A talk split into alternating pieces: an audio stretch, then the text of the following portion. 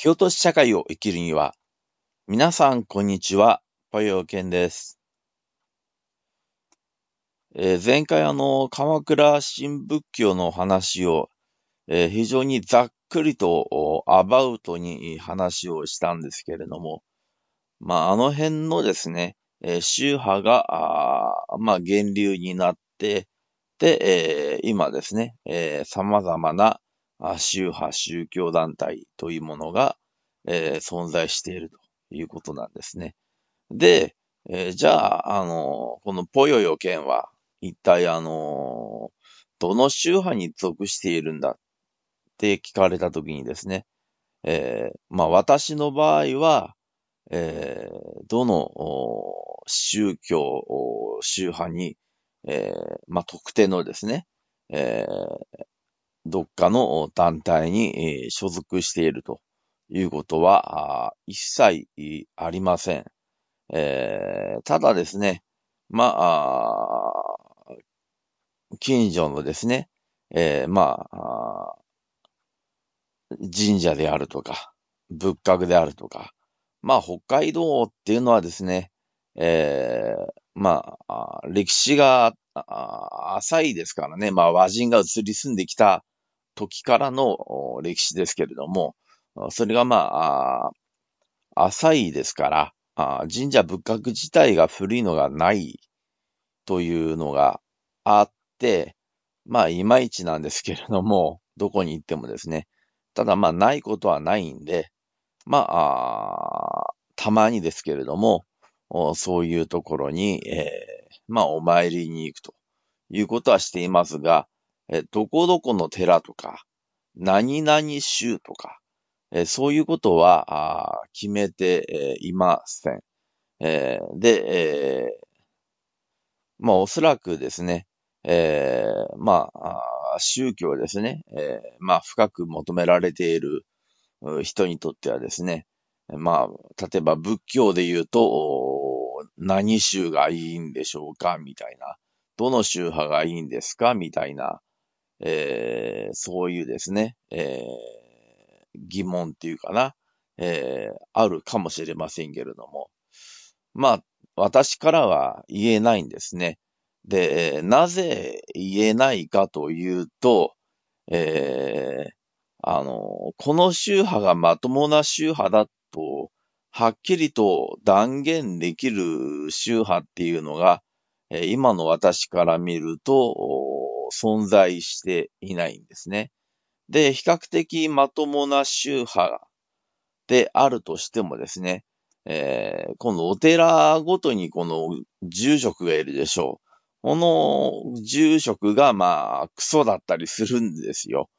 で、まあ往々にしてクソですね。で、えー、今のお寺っていうのはまあ観光寺院か檀家寺か、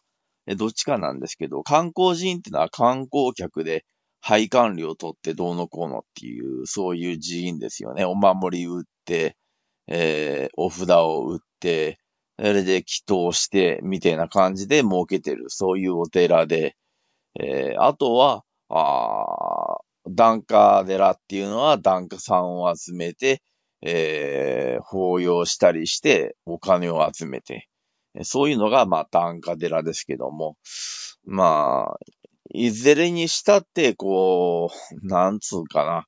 まあ、お金が欲しいなというのが、まあ、お寺のお坊さんの正直な発想ですよね。金欲しいと思ってるわけですよね。だから誰かが来たらやっぱりお金に見えちゃうっていうかね。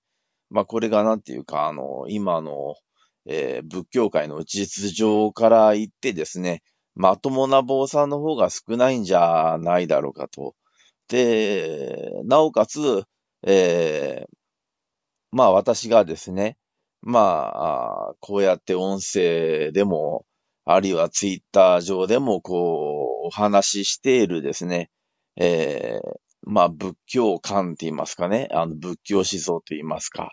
そういうのっていうのは、まあ、私から見ると、スタンダードで、えー、あくまでも基本だと思うんですけれども、えー、それとは全く相入れない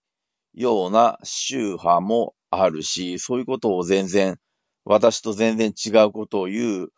うお坊さんもいたりしますね。で、考え方が比較的、まあ、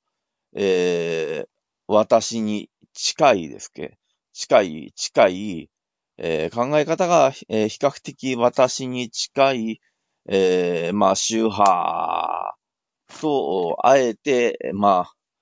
言うならだ、言うならば、まあ、例えば、まあ、真言立宗とかですね。あのー、高野山の方じゃなくて、あの、真言立宗というのが、まあ、あ比較的、まあ、私の、まあ、スタンスに近いのかなとは思いますけれども、えー、その宗派としては、そのスタンスが近いけれども、じゃあ、現在のその真言立宗が、あの、本当に人を救う力を持っているかどうかっていうと、これがまた、えー、なんとも言えないところなんですよね。またお寺によっていい寺もあるであるし、真言立宗の中のね、えー、にはいいお寺もあるかもしれないし、えー、そうでないお寺もあるかもしれないということなんですね。で、えー、皆さんにちょっと気をつけていただきたいのは、どっかの特定のお寺にの飲み込まれない方がいいぞというふうに思うんです。えー、結局のところ最初はいい顔して、あんまりうちはお金目的じゃありませんよ、みたいな、な顔してるけど、腹の中はやっぱり腹目的で、付き合えば付き合うほどに、やっぱりお金を要求するように、えー、なってくるというのが、まあ、お寺だというふうに思っていた方があいいと思います。あと、まあ、神社っ、まあ、私神社もう行きますけれども、えー、まあ神社っていうのはまあお賽銭チャランで終わりですからね、基本的には。まあもちろんそのなぜかね、あの、えー、神社にもまあ檀家みたいなもんがあって、いわゆる氏子ですか、氏子会みたいな、そういう組織があって、それでまあ、あの、何かとこう集まっていろんなことをやったり、えー、するんだけども、それもやっぱりお金が動きますよね。だからやっぱお金を欲しがるっていう。だからあの、お賽銭チャランってわけいかなくなって、まあ、札束や、札束とは言いませんけども、まあ、札をですね、まあ、出さなきゃいけなくなる事態になってしまうと。だから、神社とも距離を置いて付き合った方がいいと。だから、あの、お賽銭チャランパンパンでお祈りして終わりというぐらいに、えー、しといた方が、えー、いいと思います。えー、結局のところ、あの、まあ、かっこいい言い方をすると、まあ、神殿は、えー、神殿はか、えー、我が心の中にありと。神殿は我が胸にありと。神殿っていうのは、えー、神の御殿ですね。神の御殿。ね。神殿は我が胸の内にありと。いうことで、えー、祈るところに、えー、そこに神様はお越しになるんだぞと。いうふうな立場で、えー、やった方がいいと思います。ですから、お寺にお参りに行くときも、そのお寺に神様がいるというよりも、えー、まあ自分が行って、で、えー、そこでまあ正しい祈りをしたときに、えー、どこからともなく神様が現れてくださるんだと。まあ、その一種の、なんていうの、その、お寺とか神社っていうのは、その、なんていうか、一種のきっかけっていうかな、あの、気持ちの切り替えっていうかな、えー、そういう感じで、えー、まあそういう場を利用するだけであって、結局そこに神様が住んでいるとか、そこに仏様が住んでいるとか、えー、そういう考え方、まあパワースポット的な考え方は、まあ、しない方が、ああいいんじゃないかなっていうふうに、えー、思います。えー、とにかく、まああ、そうですね。まあ私の、まあ場合はですね、そういうところにお参りすることも、まあたまには、あたまにってどれぐらいの頻度かって言ったら、まあ、えー、二月に一遍とかするぐらいになっちゃうんですよね。どうしても忙しいもんで、えー、結構忙しいんです、私。それで、えー、二月に一遍とかそういう頻度になっちゃうんですけれども、そんな感じで、まあ、お参りしに行くと。でも、基本は、えー、あくまでも自分の家の祭壇ですね。まあ私はまあ仏壇と言わないで祭壇と言っていて、で、私の場合はあの神仏、えー、神仏融合形式ですから、あのー、えー、神と、えー、仏ですか、えー、神と仏が融合しているというね、あの、明治時代に廃仏希釈とかっていうのがあって、神道と仏教っていうのが完全に切り離されちゃいましたけれどもね。あの、それまでは、えー、神道と仏教っていうのはごちゃ混ぜになっていたでしょ。ね。まあ、その起源を言うと、あの、えー、空海上人なんですけどもね。空海上人が、えー、一体化させたんですね。仏教と神道をね。ですから、それ以来仏教と神道は一体になっているっていうかね、えー、そういう考え方をしているわけで、えー、あります。ね、えー、まあ余談になりますけれどもですね、えー、ブッダ最後の旅っていう本がですね、岩波文庫から出てきて、で、そこにはですね、あの、まあ、えー、その、えー、ブッダ、お釈迦様がですね、えー、晩年のそのお釈迦様の生き様をですね、えー、記した経典というのが、まあ、えー、ありまして、想像の経典じゃなくて、まあ、お、おそらく、えー、ほぼ史実に基づいた、えー、そういう経典がありまして、それを現代語訳してですね、我々が読めるようにしてくださっているっていう、そういうブッダ最後の旅っていうね、中村はじめ先生のですね、ご著作がございまして、その中には、まあ、土地神というものが出現してる、あの、書かれているんですね。土地の神様の土地神と。だから、えー、そこには何て書かれているかって言ったら、えー、良い土地神のいる土地は繁栄して、えー、悪い土地神のいるところは、えー、反映しない、反映していないということを、お釈迦様がそういうことを口に出しているんですね。まあ非常にあの、面白いですよね。ですから、お釈迦様っていうのは、いわゆる土地の神様、土地神というものをですね、あのー、なんていうかな、えー、口、口に出しているというか、うん、そういうものの存在を、えー、認めているっていうか、言うんですよね。で、えー、逆にあのー、お釈迦様が、あのー、例えば阿弥陀仏とか、あ薬師如来とか、そういうような、あの、今ではあのごく普通に大乗仏教の中に出てくる、その仏の名前をお釈迦様が口から出すことは、えー、なかったと。ただまあ言われて、まあ言われているのは実際そんなこと言われているのかどうかわからないけど、前世誕とか、あという、いわゆるお釈迦様の前世ですね。お釈迦様の過去世ですね。えー、その中で、えー、自分は昔何とかという名前の仏であったとか、自分は昔何とかという、う何とか如来という仏であったとか、そういうような話を一生懸命、えー、あの、していたみたいな、そういうような経典もあります。まあ、それが、あの、本当にお釈迦様が話したことなのか、えー、どうなのかは、えー、よくわかりませんけれども、そういうのがあります。えー、ということから考えて、あの仏教と、まあ、土地神っていうのは、いわゆる、まあ、日本に置き換えると神道ですよね。日本の土地神は神道の神様。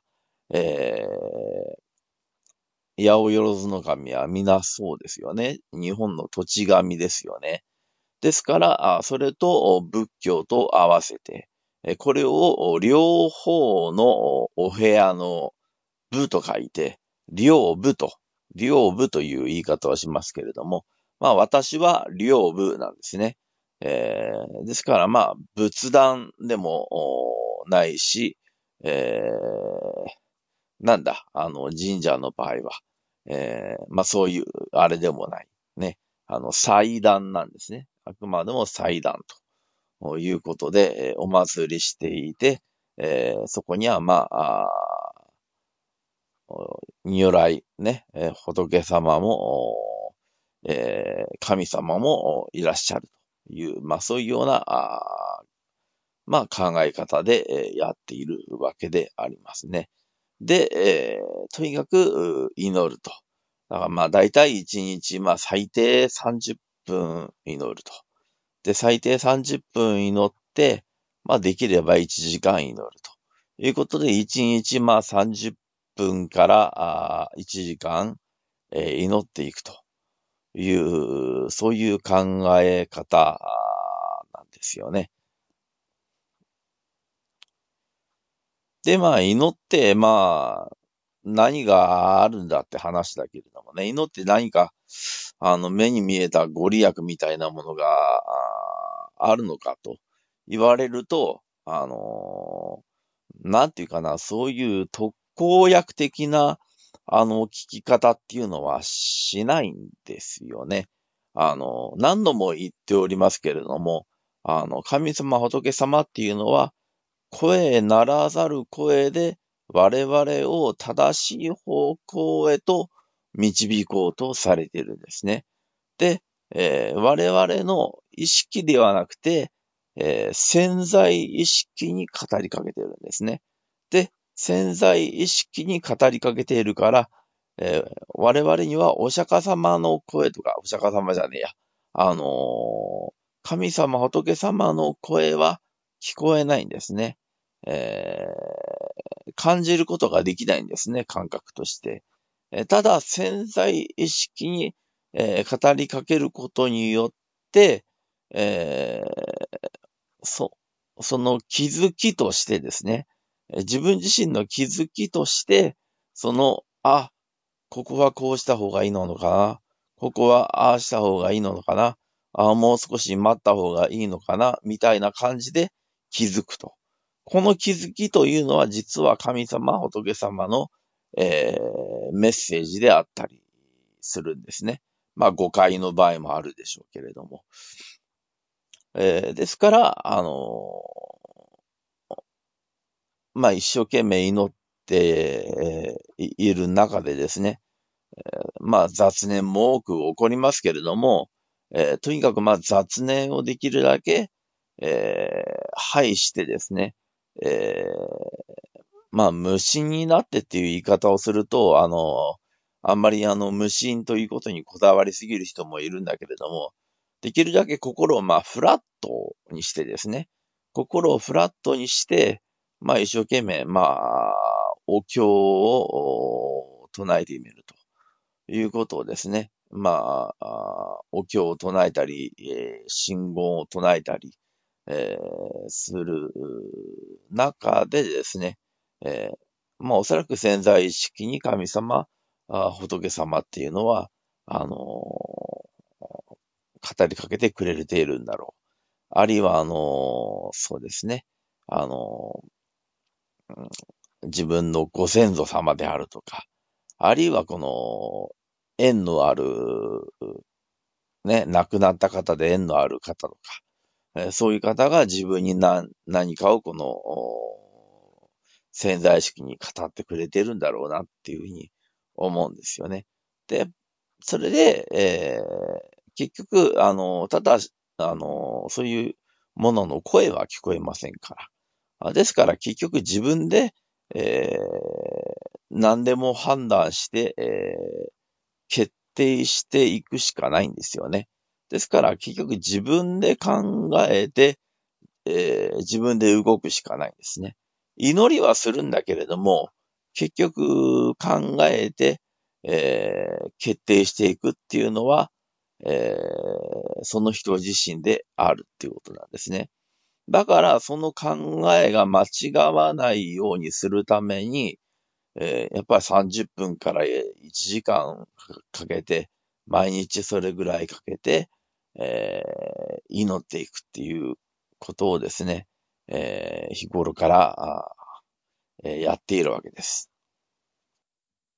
えー、またですね、一つ覚えていただきたいのが、えー、まあ、例えばですね、あのまあ、自分がこの、えー、まあ、会社でパワハラにあっているとしますね。で、えー、このパワハラにあっていて、で、えー、そのパワハラにあっているその相手、上司、えー、その上司ですね。えー、なんとかしてほしいと思って祈った時には、あの、神様、仏様っていうのは、その上司に対しても、上司のその潜在意識に対しても語りかけてくださるんですよね。えー、ですから、あの、まあ、直接言葉に出してね、おい、この野郎、このクソ上司みたいなことを神様と、まあ、仏様はその乗り込んで言ってくれませんけれども、あの、その上司の、その、心に対して、えー、潜在意識に対して、えー、語りかけてくれると。だからそういう言い方はしない方がいいのか、いいんじゃないのかな、みたいな、そういう言い方をしてくれるわけですね。説教してくれるんですね。で、えー、そうすることによって、その上司の方が徐々に上司の自分に対する態度が徐々に変わっていくということがあるんですね。ですから、神様、仏様は、この祈っている本人だけじゃなくて、関連するすべての人々に対して、えー、訴えて、えー、働きかけていって、えー、くださると。ですから、あの、なんていうかな、あの、奇跡みたいな、えー、一見奇跡みたいなことも、起きたりするんですよね。えー、この人に会いたいな、この人に会いたいな、と、ああの人に会いたいな、あの人に会いたいなと思いながら街を歩いていると、この、えー、偶然どっかで鉢合っちゃったみたいな、そういう奇跡みたいなね。そういうことって私もね、あのー、えー、一回ぐらいは、えー、経験したことがありますけれども。まあ、それからまあ、そうですね。えまあ、ある会社に入りたくて、若い時ね、ある会社に入りたくて、この会社に入れればいいなって、学生の頃から思ってた会社があって、で、まあ、別な会社に入っちゃったんだけども、あの、ある時、まあ、ある本屋でですね、ビーイングっていう、あの、求人雑誌があって、そこで偶然ですね、その学生時代から入りたかった会社が、ほんとちっちゃい会社だから、大きな会社じゃないですよ。ちちゃい会社ですよ。しょっちゅう求人出してるわけじゃないんだけども、偶然その見つけましてね、で開いて、あ、あったと思って応募したら採用になったっていう、そういう、うこともありました。うん。だからあのー、そういう、まあ、奇跡みたいなね、えー、ことっていうのも、あるんですよね。えー、ただまあ、なんつうかな、あのー、えー、そうですね、えー、やっぱりあの、右にある石ころを左に動かすことができないみたいなね。あの、神様にはやっぱり手足がないわけですよね。えー、ですから、あの、物理的にどうしても叶わないようなことは叶わないです。基本的には。物理的に叶わない、叶うわけがないことは叶わないんですね。えー、これはまあそういうものだと思ってほしいんですよね。で、まあこれ、えー、何度も何度もお話ししてますけれども、あのー、まあ、これをお聞きの皆さんがね、どう受け止められてるかわかんないけど、えー、まあ、あの、仏教思想というか、インド哲学っていうのは、あの、えー、輪廻転生とかね、えー、カルマとか、えー、そういうものを信じるところから出発してるんですね。信じなきゃどうしようもないですね。で、えー、カルマっていうのは何かっていうと、まあ、良いカルマもあるし、悪いカルマもあるんだけども、基本的には、あの、一般的にカルマっていうと悪いカルマを指すことが多い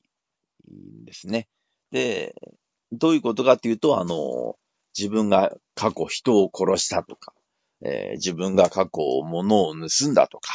えー、悪口を言ったとか、傷つけたとか、えー、泥棒したとか、そういうような、え悪いこと、悪い行い、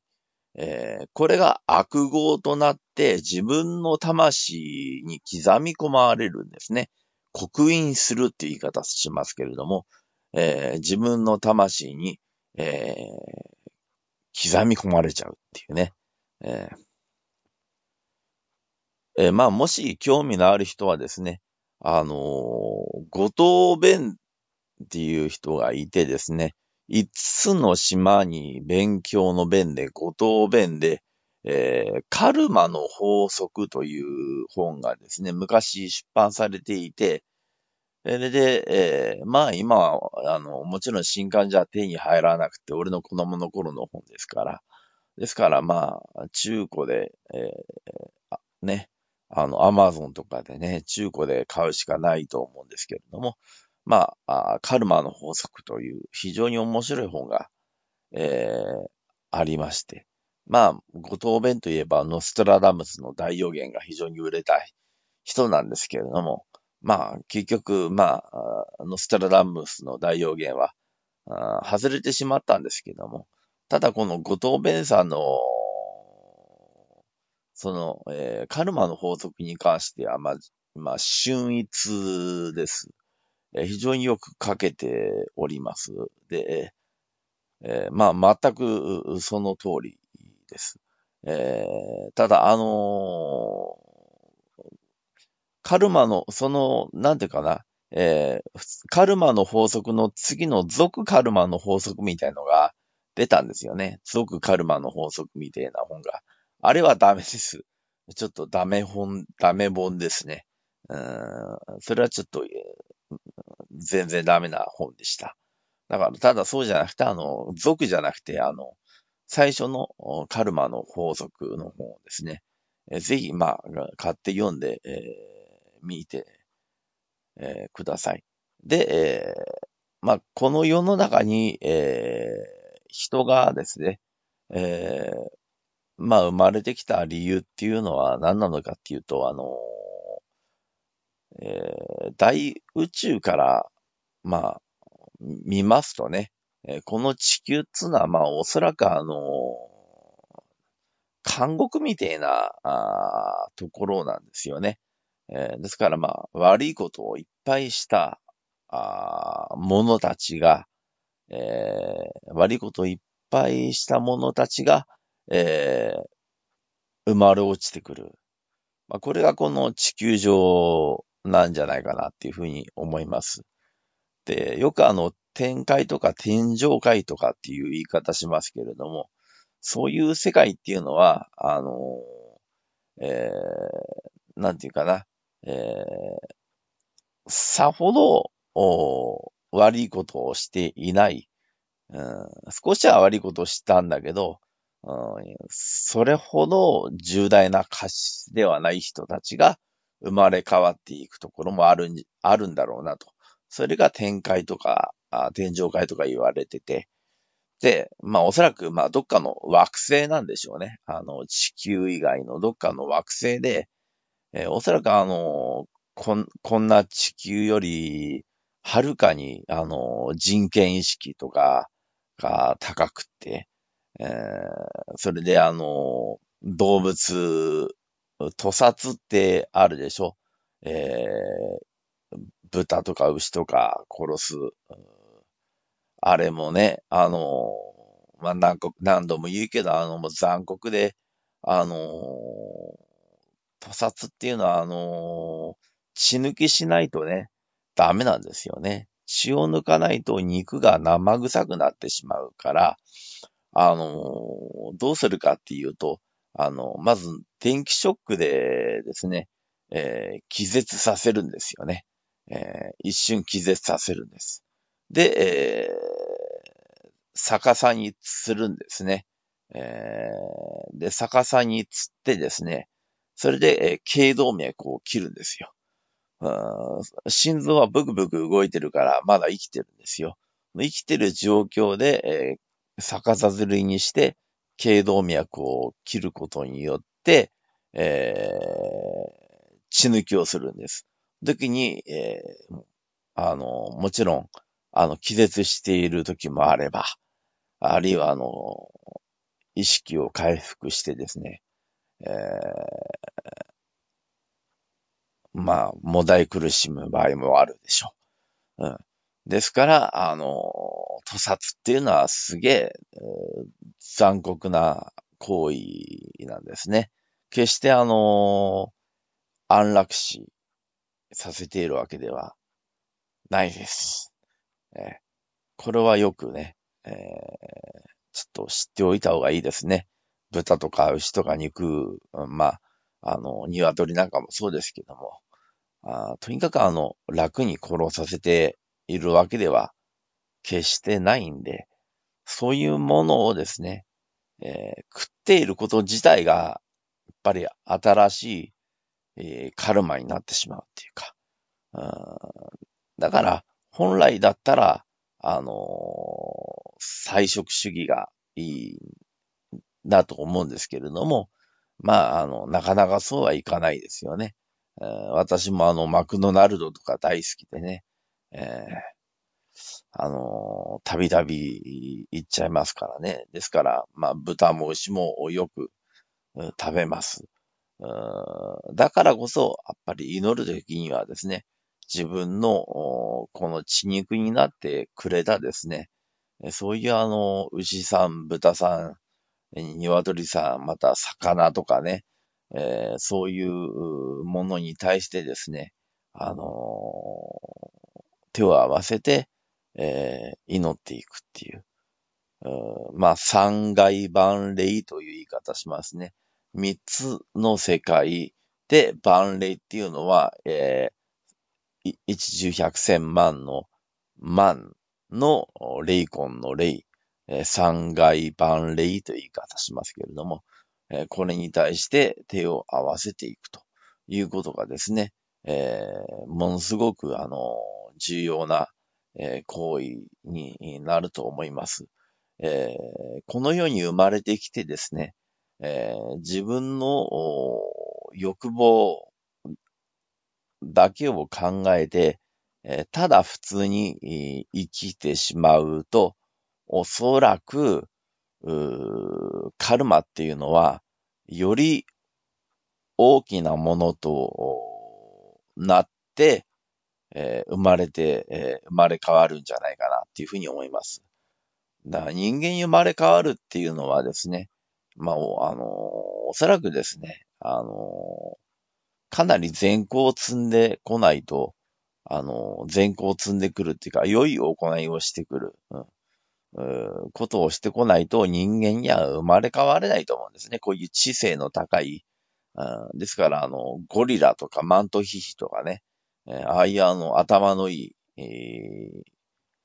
ーえー、人間が最も頭いいですけれども、そういうものに生まれて変わってくるっていうのは、あの、結構やっぱりあの、善行、良い行いをしてこないと、そういうものに生まれ変われないと思うんですね。だから、だから次生まれてくるときには、なんかこの、えー、この殺す、殺される立場の牛に生まれ変わったり、殺される立場の豚に生まれ変わったり、みたいなね、えー、ことになるんじゃないかなっていうふうに、えー、思います。えー、先ほども申し上げましたが、え、この世に生まれてくる理由は、え、苦しむことなんですね。で、え、苦しむことによって、え、このカルマを生産しているんですよね。えー、まるで懲役にかかっているのと同じで、苦しむことによって、えー、そういう悪いカルマっていうのをですね、えー、綺麗にしているっていうね、それが一つあります。あともう一つですね、えー、カルマを浄化する方法としてですね、えー、あるのが、あの、善を行う、えー、人の役に立つ。まあ、動物の役に立つ。どっちでも生命ですからね。どっちも大事なことですから、あの、その善を行うということによって、えー、良い行いをやることによって、えー、悪いものがですね、えー、相殺されていくという、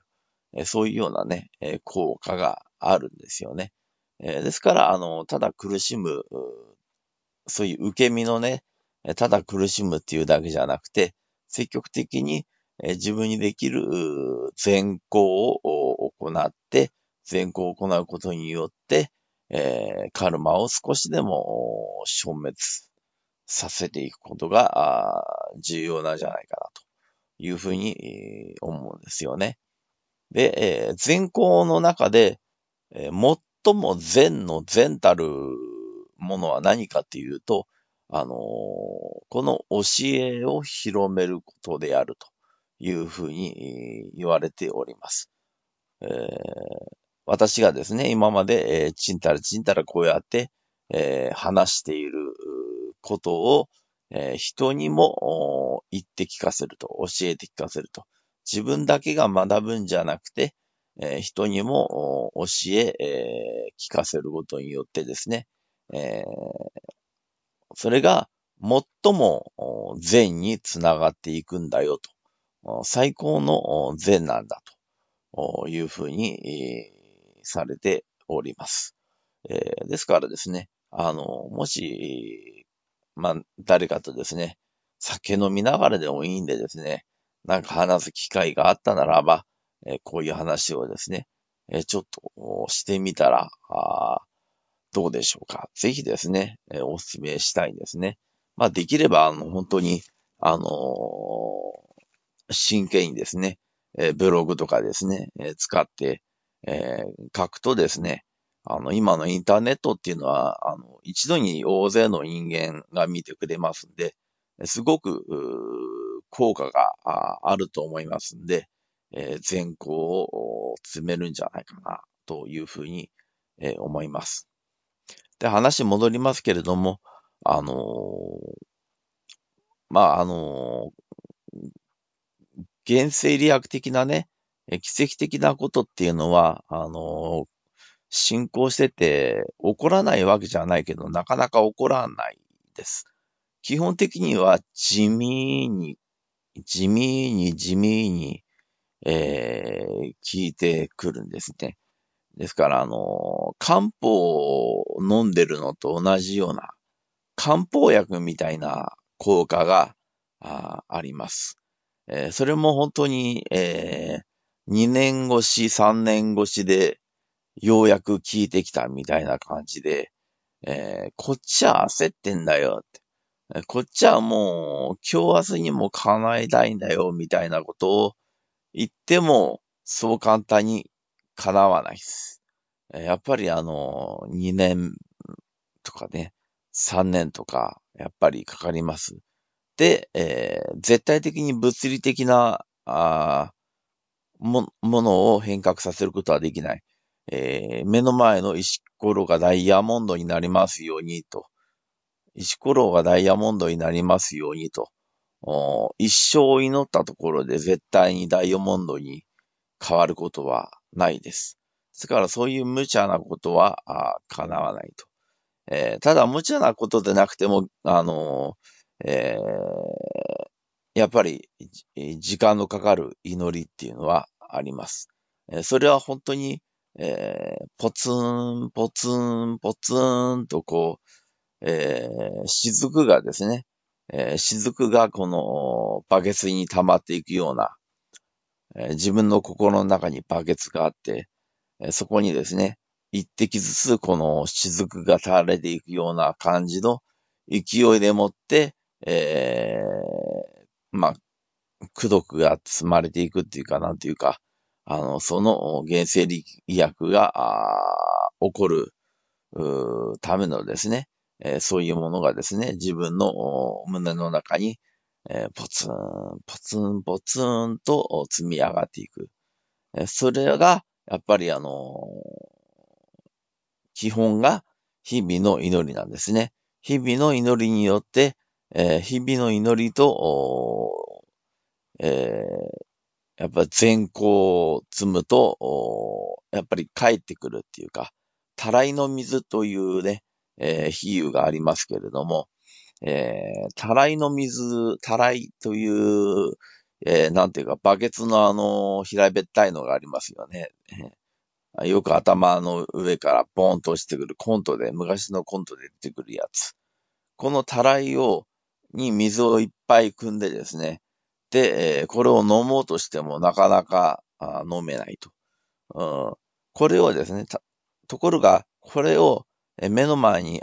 人がいたとして、相手の方向にこのたらいをまず傾けるんですね。そうすると相手はこれ水飲めますよね。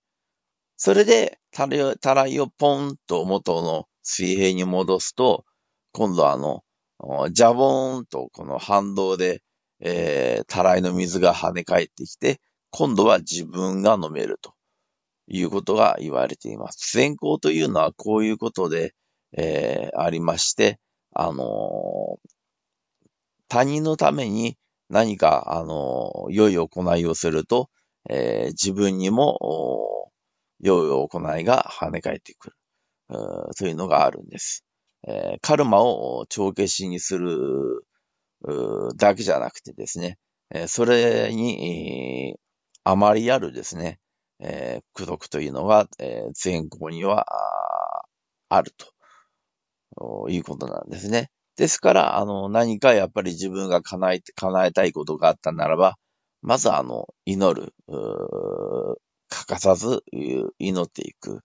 えー、プラスして、えー、何らかのこの善行を行っていくと、えー、やっぱり時間をね、あのまあ、かかっちゃう、時間はかかっちゃうかもかかもしれないけれども、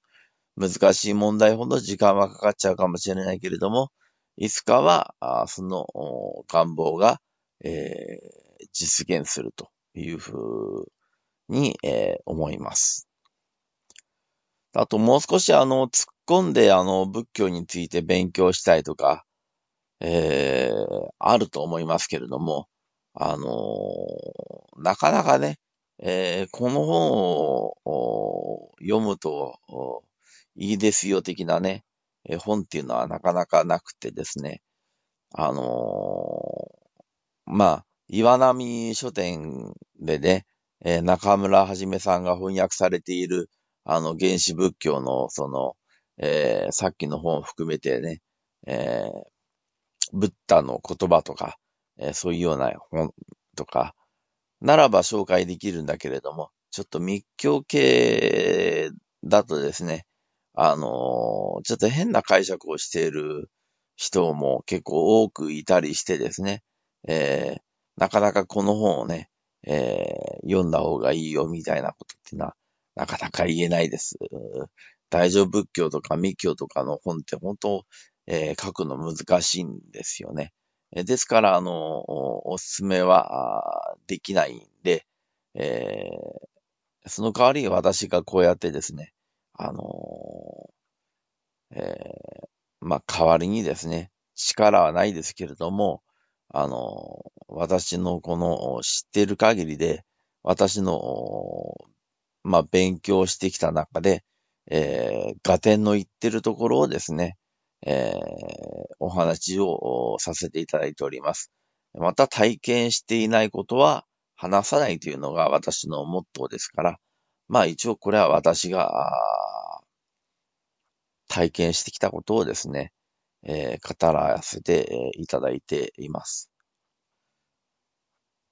まあ一応ですね、あの、まあ無意味かもしれないけれども、他と瞬別するためにね、あの、真言三昧流と、真言三昧流というね、えそういうような、あの、宗派名を、え登録も何もしてないですけども、まあ、勝手に、えー、つけて、えー、おります。え、ですから非常におこがましいんですけども、まあ私を、まあフォローして、え、くれるのが、まあ、最も、早くわかりやすいんじゃねえかなというふうに思います。変な坊さんの話を聞くとですね、えー、やっぱりちょっとね、えー、変な風になると思うんで、えー、で、信じていただけるかどうかは、まあ、別ですけれども、あのまあ、信じることができたならば、自分がこの世の中に、えー、生まれてきた意味とか、えー、人生とは何ぞやとか、どうしてこの世の中はこんなにね、荒れているのかとか。まあ、それはあのね、あの、悪いカルマを持った人がいっぱい集まってきてるから、牢獄と同じですから、あるか、あるかとおらず刑務所状態になってて、荒れてるんですよね。ですからそういうこととかが、あの、すごく、よく分かってきてですね、あの、いろんなことが理解できると思います。この理解できるということ自体がですね、あの、一つのね、あの、なんていうかな、あの、ああ、そうか、で、なんか、病院でもね、自分の病気の原因とか先生に教えてもらうと安心したりするでしょ。だからそういう安心感は得られると。苦しみっていうのは消えていかないんだけれども、あの、安心するんですよね。だから安心感は得られると。えー、安心しながら苦しむということなんですね。これが仏教の、まあ、理想とするところなんですね。これがわかんないと、ただ苦しい苦しい苦しいで終わっちゃうんですね。で、苦しい理由がわからないで、なんで俺はこんなに苦しいんだろうで、生涯を終えてしまうんですね。え、今回は、え、この辺にしたいと思います。え、それでは、えまた次回。